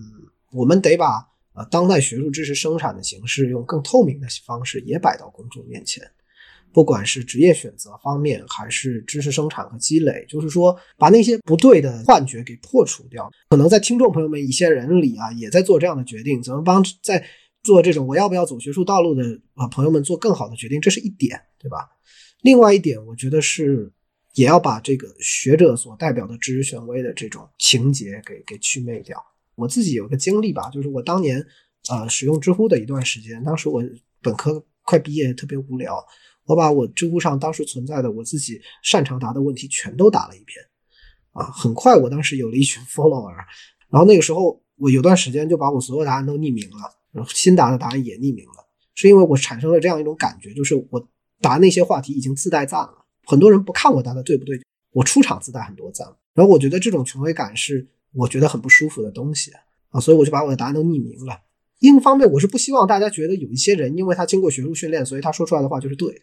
这一点上，如果谁有责任的话，学者是有责任啊。学者有责任和义务把学术生产的过程，把学术知识的一些特性，比如说它哪些东西不确定，然后共识代表着什么这些问题，以更好的形式让公众来知道的。如果可以的话，我觉得说在种种的这种啊，不管是盈利还是非盈利式的形式里，让学者。进到公共场域的这种形式里，我觉得这一点我们都是可以考虑做一做的啊。这是我自己对学者走其他轨道的，就是现在已经存在的这些形式的一种想法。行，那那我我之前也说了，我想灌点鸡汤，我就灌点鸡汤啊。啊，行啊，因为我们今天其实是讲了很多很多这种消解性的内容，基本上我们一直在讲说大学不好。啊，就是大学可能也不那么自由。当一个大学老师吧，你培整个培养过程中付出的代价也非常高。完了之后呢，工作也不好找。然后你最后从事的这个所谓的科学研究呢，也不是那么的价值中立。然后刚刚像骆老师说的，学者这个角色呢，也不见得那么崇高，或者你的这个权威性也不见得那么权威。但是我觉得我们今天花这么长的时间跟大家说，大学不是象牙塔，其实是想告诉我们的听众，就是。当然，一方面就是随着时代的变化，大学本身它始终也是在变动。但是这个并不表示说大学这个东西它内在的这些精神或者它背后所象征的这些意味就真的消失了。呃，我们其实是想告诉大家，就是大学老师这份工作可能不像很多人想象的那么好，但是呢，也不是那么坏。呃，我就是前段时间刚听了，就是上一期不合时宜新开的这个夜谈这个栏目，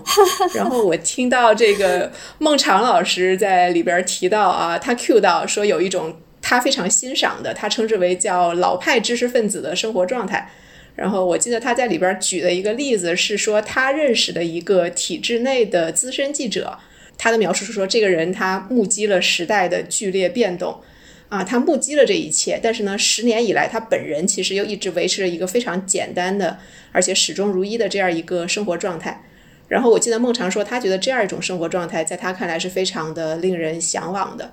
那么实际上，我觉得就是孟尝所说的这种向往，这种对于这种既高尚又平实，但是又异常坚固的这样一个东西的追求，它其实是每个人都有的啊，它不是只有知识分子才追求的一个状态。为什么像我在故宫修文物这样的这种电视节目会火啊？为什么普通的老百姓他也是喜欢那些百年老店？包括为什么这些很多古建筑它已经不再使用了，但是我们还是要不停的去修补它？那么就是这种对于秩序感、对于这种坚固或者踏实的东西的这种意向的追求，其实在社会的很多角落都存在。但是呢，大学在这个里面，我认为至少在当今的社会，大学仍然是里面非常重要的一环。所以，大学老师在课堂上，你给你的学生除了提供知识、提供技能，教给他们一些他们将来人生中也许能用得到、也许用不到的东西，但是你多多少少还是要承担这个角色，就是可能在你的某一个课堂上，你会有那么十秒钟，你要给学生提供一点、一点点非常可靠、非常坚固的东西。这个东西可能是一个物理学定理，也可能是某一个一千年前的诗人写的一句诗。但是这个东西它是不会因为今天上证指数是三千点还是六千点就改变的。那么这个就是大学老师的角色，你需要在时代的洪流中做一块坚固的匠心石。作为大学老师，你本人其实是能够从这样一种秩序感、从这样一种坚固感中获得一个巨大的满足。如果你觉得这样一个满足值得，如果你觉得这个满足能够超过你的焦虑、超过你的不安、超过你的浮躁，那么大学老师就是一个值得从事的职业。好，那么最后呢，我给大家。读一段文字，亲爱的朋友，如果我没有弄错的话，您生活在一个幻想的世界中。我不认为这是您的罪过，我自己也曾长期过着这样的生活，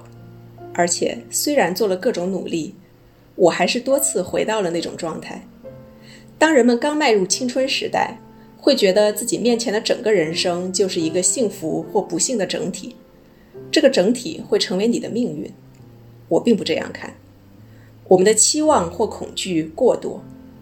几乎没有哪个人一直走背运，也没有谁一直都幸运。所以，生活既不是非常美好，也不是很坏，而是某种由好坏两个方面所混合的中等事物。不应对它有过多的期待，亦不应对它有过多的恐惧，而应努力把它看作既不令人厌恶，也不让人狂热的东西。看作一个既非人所创造，也非人能终止，重要的是使之变得能为人所承受的不可避免的事实。请您不要认为我是在未经内心激烈的斗争而对人生产生如此看法的，也不要认为我一直都有这样的认识。像您和所有人一样，我觉得自己内心也有一股强烈的激情，它驱使我追求无限的幸福，并且让我认为。如果没有这种幸福，便是一种莫大的不幸。但是，请您相信，这是一种应与之斗争的虚弱情感。它不是男子汉的气概，也根本不会产生男子气的东西。生活既非享乐，也非受苦，它是我们承担的一项严肃事务。我们的责任是尽可能好的完成它。亲爱的朋友，我向您保证。每当我能这样看待这一问题时，便能从此种想法中汲取巨大的内在力量。这时，我能更为镇静地面对未来，有更多的勇气去承担痛苦、烦恼、平淡乏味以及现实的庸俗，也少了那些过分的欲望，不管所欲望的是什么。我已经感觉到，我不太容易气馁，所期待的也不会太多。我很容易对现实感到满足。托克维尔致夏尔·斯托菲尔，一八三一年十月二十二日于费城。